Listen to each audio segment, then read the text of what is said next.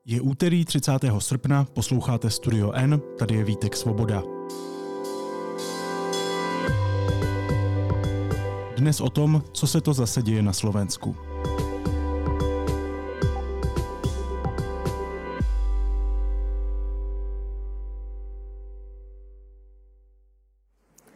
Takto nesmieme ďalej vládnuť. Tak ako doteraz sa pri najlepšej vôli už nedá pokračovat. Zdá se, že slovenská vládní koalice směřuje k rozpadu. Ve středu vyprší ultimátum koaliční strany Svoboda a Solidarita, která požaduje odstoupení ministra financí a expremiéra Igora Matoviče. Ten odejít z vlády odmítá. A od premiéra očakáváme návrh novej koaličnej zmluvy, z ktorej vyplynie, že Igor Matovič nebude členom vlády. Předseda Svobody a Solidarity přitom už o víkendu ohlásil demisi svých ministrů. Dá se očekávat, že vláda opravdu padne? A proč by z toho měl největší radost obviněný lídr opozičního smeru Robert Fico? O tom si teď budu povídat se šéfredaktorem slovenského deníku N Matušem Kostolným. Matuši, ahoj, vítej. Ahoj, pozdravím do Prahy. Hlavními aktéry tohohle koaličního sporu jsou, pokud to správně na dálku chápu, tedy Igor Matovič a Richard Sulík. Mohl bys nám je nějak představit, kdo jsou, jaký mají vztah? Sú to posledné roky asi mm, najvýraznejší uh, koaliční politici. Oni začali, um, ich začiatok vlastne v politike je prepojený, pretože uh, keď Richard Sulik založil stranu SAS a išiel do parlamentu, tak zobral na svoju kandidátku vtedy úplne neznámeho Igora Matoviča a ďalšie tri nezávislé osobnosti, pretože tak si Igor Matovič hovoril, že on vlastne zastupuje obyčajných ľudí a nezávislé osobnosti. Oni žijú v luxuse, ale chorí ľudia zbytočne zomierajú. Za pár dní však môžeme spoločne všetko zmeniť a Slovensko sa nadýchne nádeje. Poďte prosím voliť. My vás nezradíme. Richard Sulík ich zobral na posledné 4 miesta kandidátky, čiže 150, 149, 148 a tak.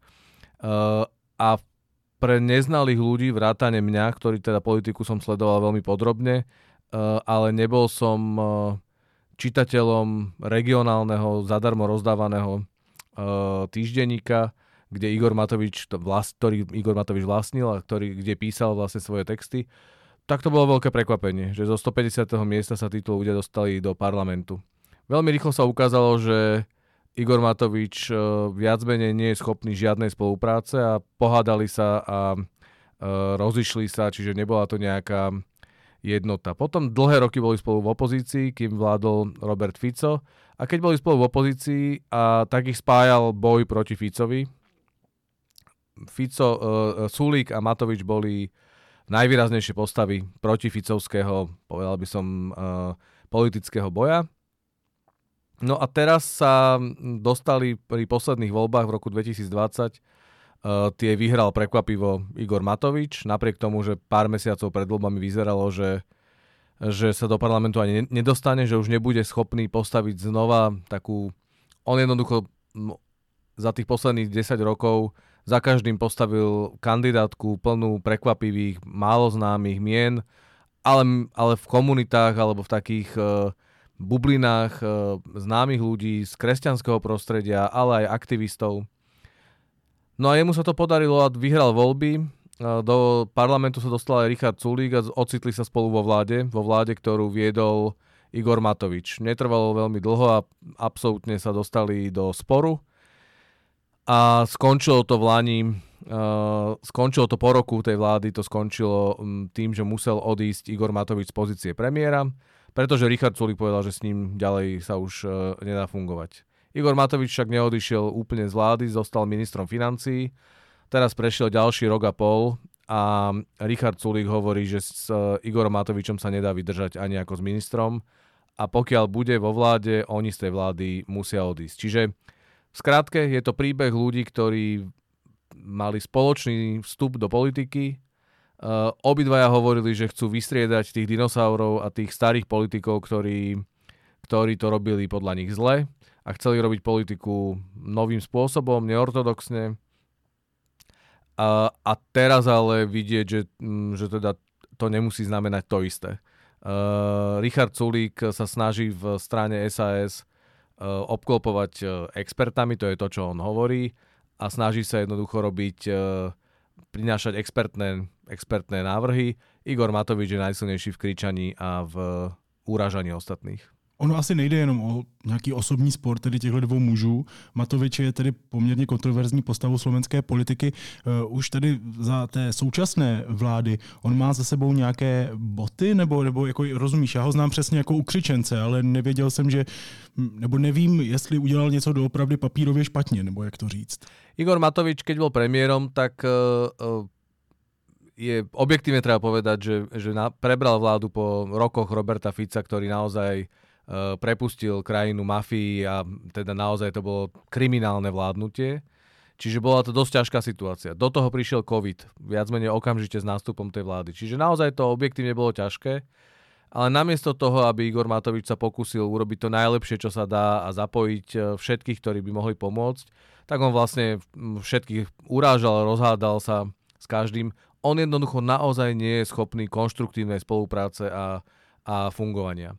Keď vládol ako premiér, tak tam bola séria, uh, séria vážnych problémov a vážnych chýb. Spochybnil uh, vakcíny, ktoré, ktoré odobrila Európska únia. Pri natrúc sám bez konzultácie priviedol a urobil hrozné divadlo z toho, že priviezol na Slovensko ruské vakcíny Sputnik, ktoré sú dodnes není uznané povedal by som, že civilizovaným svetom. Uh, on to urobil spôsobom sebe vlastným, čiže ešte aj uh, okrem toho, že doniesol uh, Sputnik, tak pourážal alebo spochybnil tie ostatné vakcíny. Uh, mal to samozrejme zahranično-politický dopad a tak ďalej a tak ďalej. To bol jeden z dôvodov, alebo teda ten posledný dôvod, prečo musel odísť ako premiér. Za ten uh, rok a pol, keď bol ministrom financí, tak uh, on pokračoval viac menej v tej politike, že, viac, že každého um, uráža, na každého útočí, každý, každý je jeho nepriateľ. Aj vo vláde jeho koaliční partnery, s ktorými mal byť, mal byť um, v jednom týme, tak on vlastne si robil uh, nepriateľov aj medzi nimi a zneužíval na to štát, pretože stále častejšie tí ministri z iných strán hovorili, že chceme presadiť takúto vec, chceme presadiť takéto opatrenie, je to dôležité, pretože mm, ja neviem, inflácia, energetická kríza, COVID, dajme tomu, problémy v školstve, zdravotníctve. To sú vážne problémy, ktoré Slovensko naozaj má. A, a Igor Matovič ako minister financí im hovoril, že nedám vám na to peniaze. Uh, nedalo sa ubrániť tomu, alebo nedá sa ubrániť tomu, že častokrát to nehovoril kvôli tomu, že by mal inú predstavu o inom riešení. On väčšinou riešenia nemá, ale častokrát to bolo osobné, že jednoducho bol nahnevaný na toho ministra, alebo jednoducho nechcel dovoliť inej strane, aby prevzala iniciatívu. Posledná kvapka bola, uh, bola pred letom, keď uh, si Igor Matovič vymyslel uh, akciu, ktorú najprv sa tváril, že to je inflačné opatrenie, alebo teda protiinflačné opatrenie a priniesol do parlamentu rodinný balíček, čiže megalomanskú akciu za 1,2 miliardy eur a nie na jednorazovo, ale do budúcnosti ktorá nebola, neprešla jednohlasne vládou, neprešla jednohlasne koalíciou, pretože SAS e, a Richard Sulik povedali, že oni za to hlasovať e, nebudú. Nedal to Igor Matovič ani na diskusiu, čiže za 6 dní prišiel s tým návrhom a o 6 dní bol odhlasovaný. A bol to návrh, ktorý nakoniec prešiel iba vďaka podpore fašistov v parlamente. Ten návrh je zlý alebo teda sporný z mnohých dôvodov a, a to hlasovanie s fašistami je samozrejme jeden vážny dôvod, ale tých dôvodov je viac. Ten ďalší dôvod je napríklad ten, že naozaj to prišlo v čase, keď uh, uh, Slovensko rieši vážny problém s tým, či si vieme udržať lekárov a zdravotné sestry. Uh, máme vážny problém v školstve. Máme momentálne, riešime tak ako celý svet uh, zvyšujúce sa ceny energií, pohodných môd, inflácia uh, stúpa. Uh, a odborníci sa pýtali, je toto, ten rodinný balíček, je toto najdôležitejšie, čo musíme takto razantne, bez diskusie, bez toho, že by sme dali možnosť hovoriť o tom odborníkom tak rýchlo, uh, tak urgentne prijať. Je toto to na, naozaj najväčšia vec. V iných situáciách Igor Matovič o sebe hovorí, že uh, každé jedno euro uh, drží v ruke a trikrát ho prevráti, kým sa rozhodne ho investovať. Tu zrazu 1,2 miliardy nesystémovo, nesystematicky a, a bez uh, nejakej politickej kultúry a politickej diskusie otočil a na záver ešte aj teda s pomocou, s pomocou fašistov. Dá sa takto vládnuť, keď sa tu už týždne hádate, uh, súperíte tu, posielate si odkazy a dohoda stále chýba? Ľudia nech si urobia obraz sami. Tri strany v tejto koalícii sú za rodiny, za pomoc deťom. Jedna strana tu chráni len záujmy bohatých firiem, oligarchov, zbohatlíkov. Igor Matovič robí všetko preto, aby vyštval stranu SAS z koalície. Namiesto toho, aby sa dnes tešil, že presadil čo chcel, opäť o SAS a mne osobne hrubo klamal. Ako obvykle spolu s klamstvami a spolu s klanstvami o nás idú ruka v ruke útoky a urážky na SAS, na mojich kolegov i na mňa osobne. Vďaka jednému jedinému človeku, teda vďaka Igorovi Matovičovi, poštvala naša koalícia proti sebe väčšinu národa.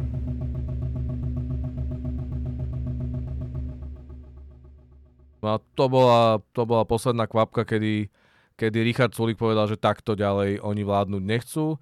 A na začiatku leta uh, uh, Richard Sulik povedal, že dáva vláde a premiérovi Eduardovi Hegerovi celé leto na to, aby, uh, aby situáciu vyriešil, ale že oni oznamujú, že, že ak bude súčasťou vlády Igor Matovič, oni v nej už ďalej nebudú. Uh, teraz v stredu to ultimátum vyprší a treba povedať, že celé leto Slovensko riešilo, či bude Matovič, nebude Matovič, či to, že odchádza SAS je ich truc, alebo na to majú na, naozajstné dôvody. A vedeli sme to na začiatku leta a je to tak aj teraz na konci leta. uh, uh, aký bude výsledok, budeme vedieť, uh, budeme vedieť zajtra a do poslednej minuty sa to všetko môže zvrátiť, pretože uh, Nakoniec to stojí a padá na tom, či Igor Matovič z tej vlády odíde alebo nie. A to, čo urobí, sa nedá nejako predvídať, pretože je to Igor Matovič a tam neplatí zdravý rozum ani akákoľvek predvídateľnosť. Je fakt zajímavý, že takhle velká vládní krize stojí na jednom člověku. Um, ta vláda má tedy premiéra Eduarda Hegra. Jak na celou tu věc reaguje? Snaží se tu situaci nějak uhasit? Nebo rozumíš, musí být těžký krizový management, tak jak to zvládá? Navonok, eh, navonok to vyzerá veľmi zle, pretože je veľmi submisívny a veľmi, povedal by som, že v takej lokajskej pozícii voči Igorovi Matovičovi pre pochopenie českého poslucháča treba vysvetliť, že to nie je koalícia bežných strán a Olano Igora Matoviča nie je strana. To je, uh, to je hnutie, alebo teda to je firma Igora Matoviča. Uh, volá sa Obyčajní ľudia a nezávislé osobnosti. Na tom si Igor Matovič vždy zakladal, že on nechce robiť politickú stranu, nechce robiť politiku, klasickú politiku, lebo vlastne tá zlyhala. Preto on musel nastúpiť, uh, nastúpiť do služby, verejnej služby. Fakt je ale ten, že Igor Matovič, e, pôvodne to boli štyria ľudia, ktorí e, vstúpili do politiky. E, Igor Matovič sám ako osoba je jediný, ktorý vlastne disponuje peniazmi, ktoré tá strana vo voľbách získala a to sú milióny, pretože Olano naposledy teda vyhralo. Tam sa upravili zákony aj kvôli tomu, ako funguje Olano, čiže už dnes nemôže to byť iba strana jedného muža, má, musí mať členov, myslím si, že nikto v podstate nevie, koľko ich naozaj Olano má, ale musí ich byť niekde medzi 40-50, musia mať uh, nejaké pravidelné snemy alebo teda uh, stretnutia, na tie nepozýva verejnosť, nikto nevie, čo sa tam deje. Je to strana, ktorá je absolútne v rukách Igora Matoviča, a dostať sa na kandidátku tej strany je absolútne svojvoľné rozhodnutie Igora Matoviča. Tak sa tí ľudia, ktorí sa dostali do parlamentu alebo potom aj do vlády, správajú, že vedia, že Igor Matovič je ich pán. Čiže Eduard Heger je premiér, ktorý v zahraničnej politike urobil mimoriadne dobrý, uh, dobrú robotu za posledné mesiace. Uh, Slovensko vďaka nemu a vďaka prezidentke Zuzane Čaputovej stálo pri vojne na Ukrajine na správnej strane a dokonca ho bolo aj vidieť a počuť, na čo nie sme na Slovensku zvyknutí. Ale v domácej politike Eduard Heger sa verejne ne, si netrúfa kritizovať Igora Matoviča alebo, alebo ísť proti nemu. Čo sa deje v zákulisí, to sa môžeme len dohadovať a teda môžeme si len nejakým spôsobom si mm, predstavovať. Ale fakt je ten, že Uh, a Eduard Heger hovorí, že si nevie predstaviť, že by v tej vláde Igor Matovič nebol.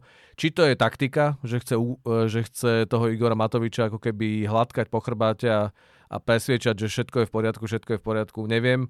Ale zajtra sa rozpadne vláda, alebo zajtra tá vláda stratí väčšinu a Eduard Heger sa tvári, že on rokuje a pracuje, akurát, že nikto o tom nevie a nikto nevidí nejaký reálny výsledok. Říkáš, zítra se rozpadne vláda. My se tady, jak jsi říkal, bavíme den před vypršením toho ultimáta.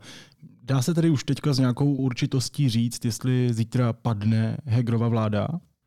Ona nepadne. Uh, štyria ministri tej vlády, štyria ministri za stranou Sloboda a Solidarita, SAS, Richarda Sulika, uh, dajú demisiu. To povedali, čiže bude to minister zahraničných vecí Ivan Korčok, ministerka spravodlivosti Mária Kolíková, minister školstva Branislav Gröling, a minister hospodárstva a predseda tej strany, čiže jeden z koaličných lídrov, Richard Sulík. Oni zajtra po vláde, ktorá do obedu zasadá, pošlú, alebo teda dajú demisiu e, prezidentke a, a, a vlastne budú čakať, kedy ju prezidentka príjme a vlastne končia, e, končia vo vláde. E, to sa s najväčšou pravdepodobnosťou stane, iba že by Igor Matovič na poslednú chvíľu teda urobil niečo iné, ale pokiaľ viem, tak je stále na dovolenke Španielsku, a vypisuje každý deň, kto je aký zlý a kto za všetko môže, alebo píše o palmách, ktoré si všíma na okolo, alebo, alebo fotí pivo uh, a podobné veci robí. No a... Ale nemusí to znamenať pád tej vlády, pretože premiér Heger a aj ostatní koaliční partneri uh, sa tvária, že chcú pokračovať ďalej a že to chcú skúši, skúsiť aj v menšinovej vláde. Na začiatku leta uh, premiér Heger uh, a Igor Matovič zjavne skúšali verziu, že by našli tichú podporu od poslancov v parlamente, ktorí by im dodali hlasy a umožnili tak ďalej hlasovať. Tú podporu hľadali u ľudí, ktorí sa dostali do parlamentu na kandidátke fašistov, ale, ale, ale v priebehu času z, tý, z tej strany Mariana Kotlebu odišli Čiže chceli sa pokúsiť presvedčiť verejnosť a s nimi hlasovali aj za ten rodinný balíček. Chceli sa pokúsiť presvedčiť verejnosť, ale aj svojich poslancov, že to nie sú vlastne fašisti, že sú to tvrdí kresťania, ako hovoril Boris Kolár, jeden z predsedov koaličných strán, alebo sú to jednoducho iba ľudia, ktorí boli na strane, fašistov, ale, ale reálne nie sú, nie sú fašistami. Uh, myslím si, že ten odpor verejnosti, ale aj niektorých e, poslancov a dokonca aj ministrov za Olano bol taký razantný a tak silný, že tento pokus e, vlastne myslím, že nevyšiel. Čiže teraz uh, hovoria najčastejšie o tom, že budú sa spoliehať na to, že strana SAS napriek tomu, že odíde z vlády, takže základné veci, ako je rozpočet, alebo teda uh, uh, hlasovanie o predčasných voľbách nepodporí a tým pádom umožní tej menšinovej vláde ďalej vládnuť. Uh, ako to naozaj bude fungovať, to sa teraz nedá povedať. A treba zopakovať, stále to má v rukách jeden jediný človek. Ako jeden človek, ktorý, ak, a je to Igor Matovič, ktorý sa tvári, že mu záleží na, eh, na budúcnosti tejto krajiny. A ak by mu na ne záležalo, tak je, stačí jednoduchá vec, aby sa zbalil z vlády, išiel do parlamentu a umožnil tomu to, aby ďalej pokračovala tá štvorkoalícia, ktorá, ktorá vládne doteraz.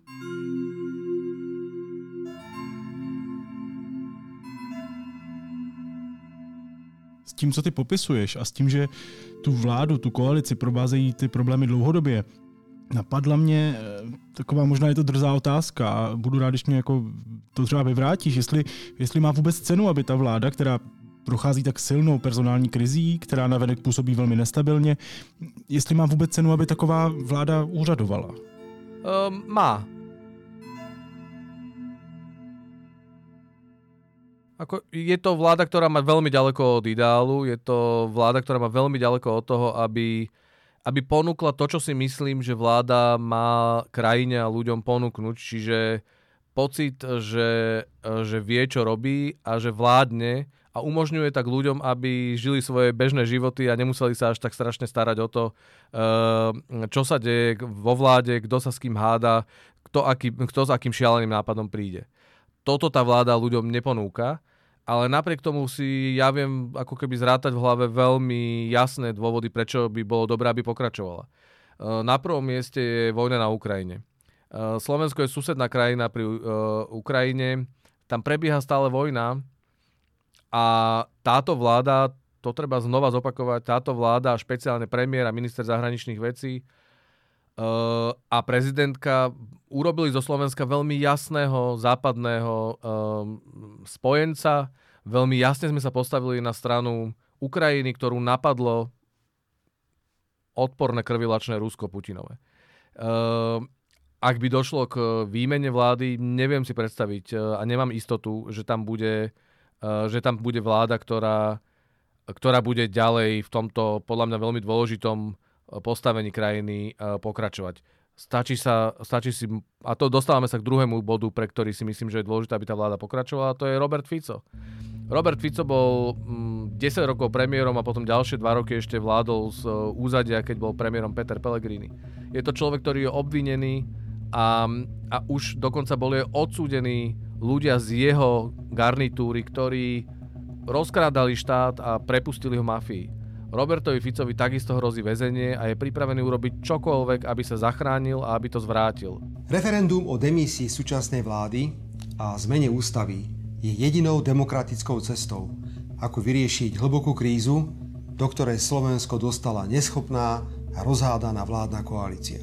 Takže jeho návrat predčasný, lebo po, po voľbách v riadnom termíne sa možno naozaj vráti, ale predčasný návrat e, by, by bol podľa mňa tragédiou pre Slovensko, pretože minimálne by neumožnil policajtom, prokuratúre a súdom, aby posúdili tú éru Roberta Fica, e, pretože po dvoch rokoch, dva a pol roku e, je, je v rozbehnutých, sú rozbehnutých desiatky prípadov, kde sú namočení politici, vysokí policajti, prokurátori, sudcovia, mafiáni a podnikatelia, ktorí boli, na, ktorí boli prisatí na, na, na tú vládu, chodili na úrad vlády za Robertom Ficom. Je veľmi dôležité, aby to posúdili súdy, aby to posúdili dôveryhodným spôsobom a aby umožnili tej krajine sa s tým nejakým spôsobom vyrovnať. Ak to prerušíme, ak tam príde Robert Fico, tak, e, tak to bude tragédia, ktorá ďaleko presahuje um, neštandardnosť Igora Matoviča. No, čiže to je ďalší dôvod. A ten Robert Fico napríklad e, včera oslavoval uh, Slovenské národné povstanie. Moment, ktorý je pre Slovákov v dejinách veľmi dôležitý, pretože Slovensko počas druhej svetovej vojny bolo hitlerovskou, uh, hitlerovskou krajinou a v 44. v auguste bolo povstanie, ktoré nebolo veľmi veľké a nebolo ani až tak úspešné. Ale napriek tomu to bol dôkaz, že na Slovensku nie sú len ľudia, ktorí, ktorí hajlujú s Hitlerom, uh, a to urobil zo Slovenska, umožnil Slovensku, aby sa mm, po vojne um, mohlo priradiť ku krajinám, ktoré neboli považované iba za, uh, za hitlerovské alebo nacistické krajiny. Uh, dlhé roky bola úplne jasná jednota v tom, že to, že to je dôvod na oslavu. Posledné roky fašisti to spochybňovali. Robert Fico sa s týmito fašistami dáva dokopy, čiže spochybňuje podľa mňa dejiny a spochybňuje vlastnú, dl- vlastnú dlhoročnú pozíciu politickú, lebo vlastne je vytlačený na okraj a potrebuje tých fašistov? Je toto krajina, ktorá môže povedať, že stojí na pluralizme politických strán. Aké sú to politické strany? Máme strany, ktoré sa obchajú do výťahu, alebo sú dokonca strany, ktoré ani neexistujú. Sú to len nejaké bubliny. Preto si myslím, že keby dnes otcovia Slovenského národného postania pozerali, pozerali na demokraciu a kvalitu demokracie na Slovensku v roku 2022 boli by zrození. Preca nie je možné... A okrem toho si zavolal na pódium ruského veľvyslanca na Slovensku, ktorý rozprával síce iba o povstaní a o druhej svetovej vojne, nerozprával o súčasnej uh, vojne, keď uh, Putin zautočil na Ukrajinu, ale každému je jasné, že zneužíva ten moment uh, na to, aby hovoril o útočníkoch a obetiach, nacistoch a nacistoch a tých, ktorých treba, tých, ktorí sa snažia ich uh, uh, zničiť.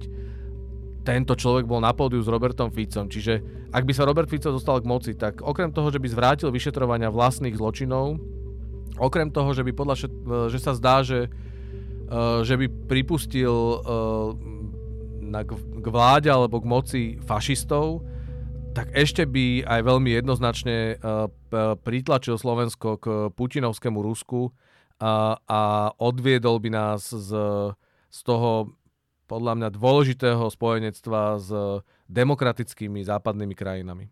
Myslím, že jsi mi dobře odpověděl na moji drzou otázku.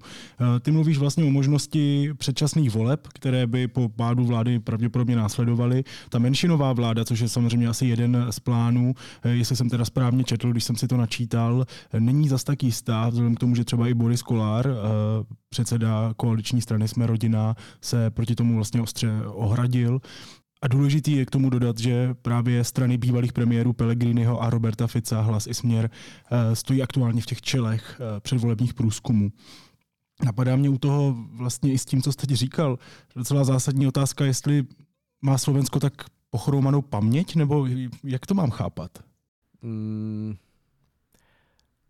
bez toho, že by som chcel byť drzý, ale um, myslím si, že podobne to majú aj českí voliči častokrát, takže nie je to slovenské špecifikum, uh, že voliči majú veľmi krátku pamäť a, a okamžité veci, okamžité problémy, ktoré, ktoré majú, uh, veľmi rýchlo prekryjú tie, tie dlhodobé alebo tie, ktoré sa stali pred dvoma rokmi, piatimi rokmi. Čiže to, to sa jednoznačne deje na Slovensku. Len uh, máme tu takú, povedal by som, že okrem, toho, okrem tej koaličnej krízy a okrem toho, že či, sa, či majú byť predčasné voľby, nemajú byť predčasné voľby, kto je za to vinný a kto, to spôsobil, tu máme aj ďalšiu takú interpretačnú vojnu, keď e, e, špeciálne Igor Matovič hovorí, že to novinári spôsobujú, že, že ľudia e, takto zabudli. Že novinári sú tak neférovi voči nemu osobne, ale aj voči jeho vláde, že vlastne navádzajú ľudí k tomu, uh, že vlastne zabudnú na to, čo robil Fico a, a sú ochotní, alebo aspoň hovoria v prieskumoch, že by ho boli ochotní voliť. Na to je veľmi krátka iba poznámka, že výkon vlády a špeciálne výkon Igora Matoviča je tak katastrofálny, že ľudia dokonca sú ochotní rozmýšľať nad tým, že by volili tých, ktorí priviedli tú krajinu na pokraj uh, mafiánskeho rozvratu, a skončilo sa to vraždou novinára. Po 4 či 5 rokoch to zrazu pre ľudí už nie je to najdôležitejšie. Chcú mať pokoj, chcú e, mať e, vládu, ktorá možno síce budú kradnúť, ale, ale nebudú ich otravovať hysterickými výstupmi a plačom, urazenosťou, naťahovaním Jednoducho nebude to vyzerať ako, ako v škôlke, ale budú sa m, muži a ženy, dospelí muži a ženy tváriť, že normálne vládnu a popri tom budú asi troška kradnúť a troška budú ohrozovať budúcnosť krajiny. Ja to vidím ako veľký problém, ale viem pochopiť, prečo veľa ľudí má toho plné zuby a toto, toto robí.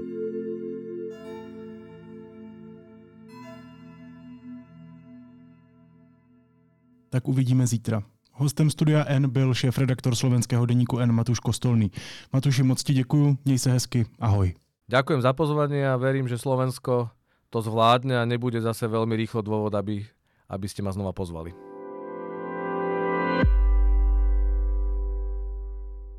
A teď už jsou na řadě zprávy, které by vás dneska neměly minout. Náčelník generálního štábu Karel Řehka navštívil Ukrajinu. Byl i na místech poblíž fronty. Prohlásil, že ukrajinské bojové zkušenosti mají pro NATO obrovskou hodnotu. Piráti chtějí ve vládě znovu jednat o šéfovi rozvědky Petru Mlejnkovi. Deníku N to potvrdil ministr a předseda strany Ivan Bartoš, poté co poslanecký klub Pirátů označil Mlejnka za nedůvěryhodného. Praští policisté pátrají po dalších možných obětech kouče Vratislava Hláska. Kriminalisté jej podezírají ze spáchání trestného činu proti lidské důstojnosti v sexuální oblasti. Ukrajinská armáda odrazila ruské útoky na pěti úsecích fronty na východě země, prohlásil to ukrajinský generální štáb. O ukrajinské ofenzivě se nezmínil. Podle ukrajinského prezidenta Zelenského nastal pro ruské vojáky čas na útěk a včerejší start mise Artemis 1 byl zrušen. Ředitelka startovacích operací Charlie Blackwell Thompsonová zrušila odpočet. Technici budou přeskoumávat stav motorů a nádrží. Další možnost startu bude v pátek 2. září.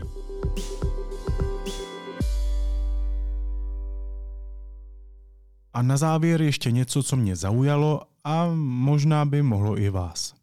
Dneska to bude zase depka.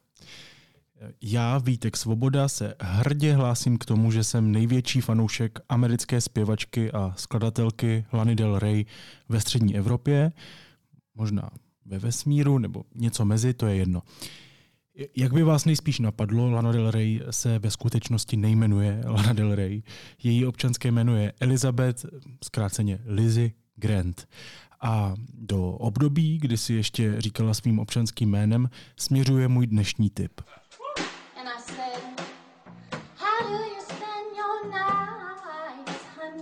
Ještě než prorazila jako Lana Del Rey, obrážela Lizzie Grant New Yorkské kluby a zpívala takové temné, velmi bolestné balady, většinou jen s doprovodem své vlastní kytary, někdy s menším bendem.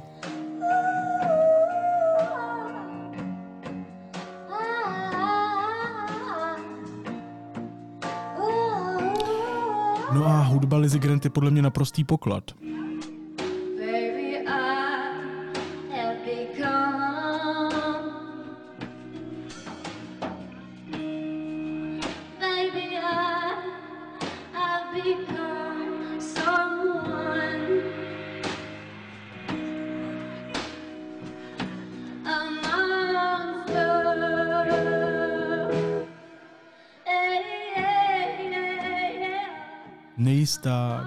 Nešťastná Lizy, která se tehdy ještě dostávala z alkoholové závislosti, uměla už tehdy jednu věc a to je vyspívat si srdce z těla. A ten syrový smutek jde cítit i přes nekvalitní záznamy na YouTube.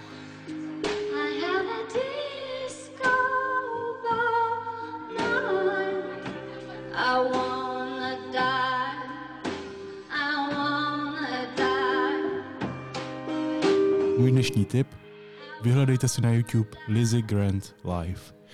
Dejte si sluchátka a poslouchejte.